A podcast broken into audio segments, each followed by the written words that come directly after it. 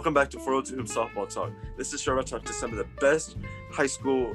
Fuck. Okay. Welcome back to 402 Hoop Softball Talk. This is a show I talk to some of the best softball players and recruits for high school in the great state of Nebraska. This is episode 10, and I'm here with Jordan Bahl from Papillion La Vista. How are you doing today, Jordan? I'm good. How are you? I'm good. Um, my first question is, who or what got you into softball? Um, so I started playing softball, like t-ball, you know, like when I was like four or five. But what really got me into playing it was my older brother Hayden. Um, he always played baseball, and I always looked up to him. He was like a pitcher and a first baseman, and so that's when I knew I wanted to be a pitcher. Just watching him, um, and I always dreamed of being a first baseman too, but I never was. But that's really where I started like falling in love with the game and knowing that I wanted to play it. So my next question is, what qualities do you believe make a good leader? Some qualities that I think make good leadership, I think one would be like perseverance because in this game of softball, like there's always going to be adversity. And a leader needs to be someone that your teammates can look to and see how are we going to get through this adversity. And so you need to just be like mentally tough and instead of like crumbling when adversity hits, like find a way to get through it. Um, another thing that I think makes a good leader is how you develop relationships with your teammates because your teammates are going to respect you more and like listen to you more if they know that you like genuinely care about them and then they know that you're not just doing it because you're mean but because they know that you want them to be the best that they can be. Speaking of developing good relationships with your teammates, you had a very tough senior class that basically made up the whole field when you guys would play. Who did you grow closest with throughout your times?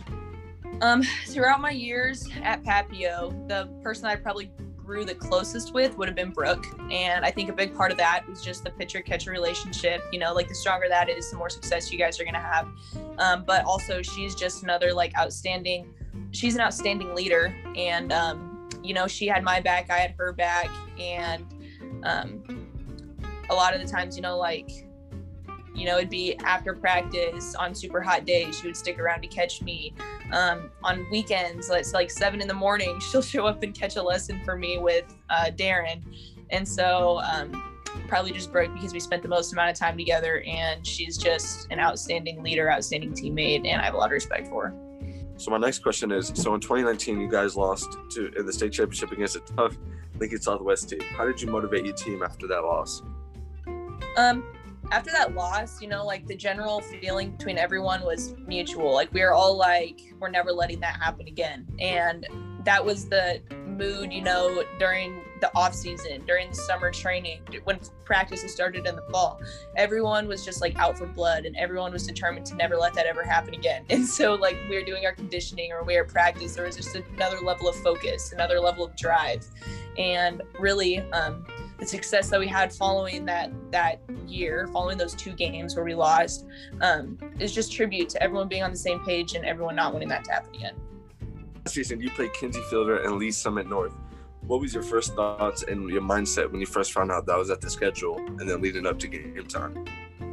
Um, seeing them on the schedule was super exciting for our team because you knew that they're one of the most well-respected teams from their state, and you know it was going to be fun. It was something that we had never done before in our four years of high school. Um, play teams from other states, so we were really excited, and we knew that she was a great player and that they had a really good team, and so we were excited for the challenge, and it definitely gave us something to look forward to and work really hard for practice.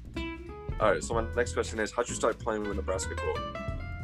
Um, so I actually I played for Nebraska Gold like like four years, like maybe like 12 to 16 or something like that, 11 to 16, I don't know, something so back then. Um, then our high school team had a group of girls that wanted to break off and like play together during the summer. So that's what we did. And that turned into Nebraska Premier and then it turned into Nebraska Thunder Gold. And then um, that's when Beth Singleton's team and our team kind of like merged and so that's just how that came back to be so. So my next question is who's been your top competitor during your club season to play against throughout your high school career? Um gosh i don't know. There's so many really good teams out there really from all over but one team that i remember specifically would have been um, the texas bombers. They have a pretty good pitcher really athletic defense and offense um, and they were just tough because not only did they have like the skill, but they had the confidence and they had like the fans. You know, every game that they play is you know intense and hype because they just bring the hype. Um, so they're a really good team, really confident, mature, and that goes a long way. So. Sure. So club softball, you go around all over the country during the summer. Who's um, what's been like the coolest place you've been to, or like the most prettiest place, if you'd say? Um, probably one of the coolest tournaments that I've been to was nationals at Huntington Beach because once bracket play starts, it doesn't matter if it's first round or like the quarterfinals or the semis or anything. Every single game is hype. Every single game feels like a championship. Um, one of the prettiest places that I've been to for a tournament, I would say, um, like Tennessee. We played like in Nashville or somewhere down there. I don't know, but I just love that part of the country, the Smoky Mountains and everything. So it wouldn't have been Nashville; it would have been a little farther. But yeah. All right. How did your role differ from Nebraska Gold and Papio? Um, I don't. I don't really know how much different it would be. Um, on both teams, you know, I just do what I can to help out and you know try to be a good leader and um, both Papio and Nebraska Gold were full of great athletes too and great leaders as well. And so I don't know if there really is a big difference. So my next question is, how has playing Nebraska Gold prepared you for like your high school season? Um, I think playing for Nebraska Gold, especially like back when I was like still in middle school and everything, really prepared me for high school because um, Nebraska Gold was always a team with a bunch of really good athletes and a bunch of really good softball players. And so at practice every Sunday, you know, you were competing for that spot. You were competing to be out on the field, you know, on championship Sunday. Um, and in high school, it was the same thing. When I came in as a freshman, Courtney Wallace was there, and they had a lot of really good seniors and a really lot of good juniors and sophomores. And so every day at high school practice, it was a competition, and you were fighting to be out on the field. And so I think just Nebraska Gold really taught me, you know, like when you play sports, really nothing is given and you're going to have to work for everything. And that was the same way at Papio. So, sure. Speaking in as coming as a freshman, when you came in as a freshman at Papio, who was that senior that kind of showed you the ropes and like kind of took you underneath their wing and like showed you? Um, for me, I would say Courtney Wallace. Um, she's at Nebraska right now. But my freshman year, you know, she was a starting pitcher and she had been the year before too. And she really took me under her wing and showed me the ropes and um, it was kind of just like a good mentor for me. Sure. So when you, so when you came, so like when you were a freshman, you came into that big role. Um, was there any like nervousness coming in? Like, were you nervous at all? Um, I think I was a little nervous because just playing for your school and representing your school is a new thing for me that I really hadn't done before. Um, I mean, like middle school basketball, but um, I'd never gotten to represent Papio in that way, and so that was pretty like it was cool, but it was a little nerve wracking at first. Like the first time putting on the Papio uniform and going out there, you know, it was a little scary, but. So my next question is: Was there any like pressure lifted off of you when you were committed going into your senior year? You know, there was. Um, so when I de- decommitted from Nebraska, you know, there was a lot of pressure, especially, you know, being that I couldn't talk to coaches now until um, September 1st of my junior year. Um, but just that whole summer was pretty stressful, and you always want to obviously perform at your best. And so that was just added pressure. Um, but it was a good pressure. Um, but then once I committed, you know, I just, it felt good to know that I knew what my future was now. And, um, I could really just get back to just focusing on the rest of my high school season. Sure. So my next question is, what would you tell a young athlete that's striving to play like you? Okay, so advice I would give um, younger softball players is that um, you know, like it doesn't come easy. You're gonna need to work your butt off um, and do everything you can to give yourself the advan- the advantage over the next athlete. You know, like take care of your body. You know, get good sleep. Um, you know, it's not always fun. Um, like the last party I went to was in middle school and it was a birthday party. Um, so like you have to say no to your friends a lot. And, you know, sometimes it's going to feel like you're missing out on your high school experience, but you're taking care of yourself and you're working for bigger goals. So just keep your head down and keep working.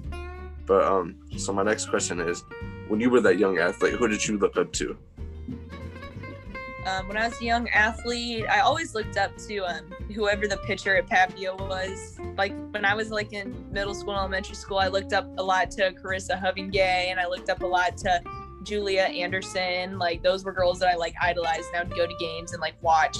Um, but like in my own family, like I already said, I like I looked up a lot to my older brother. Um, and I just wanted to be like him. So my next question is, what are you gonna miss most about Papillion La Vista?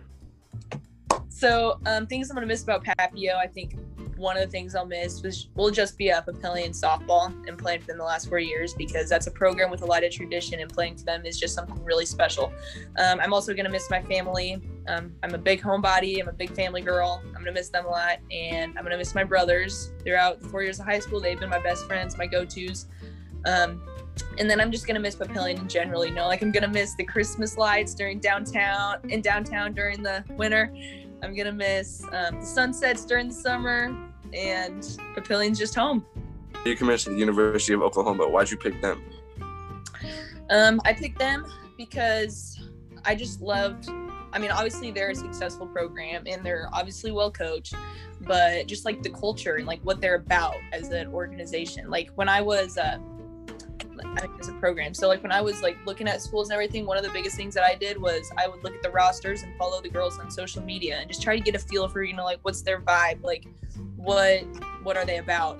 And I looked for girls that posted about softball, family, faith, those kind of things because going away from home, I want to be surrounded by people who are going to like be my family and where I will fit in.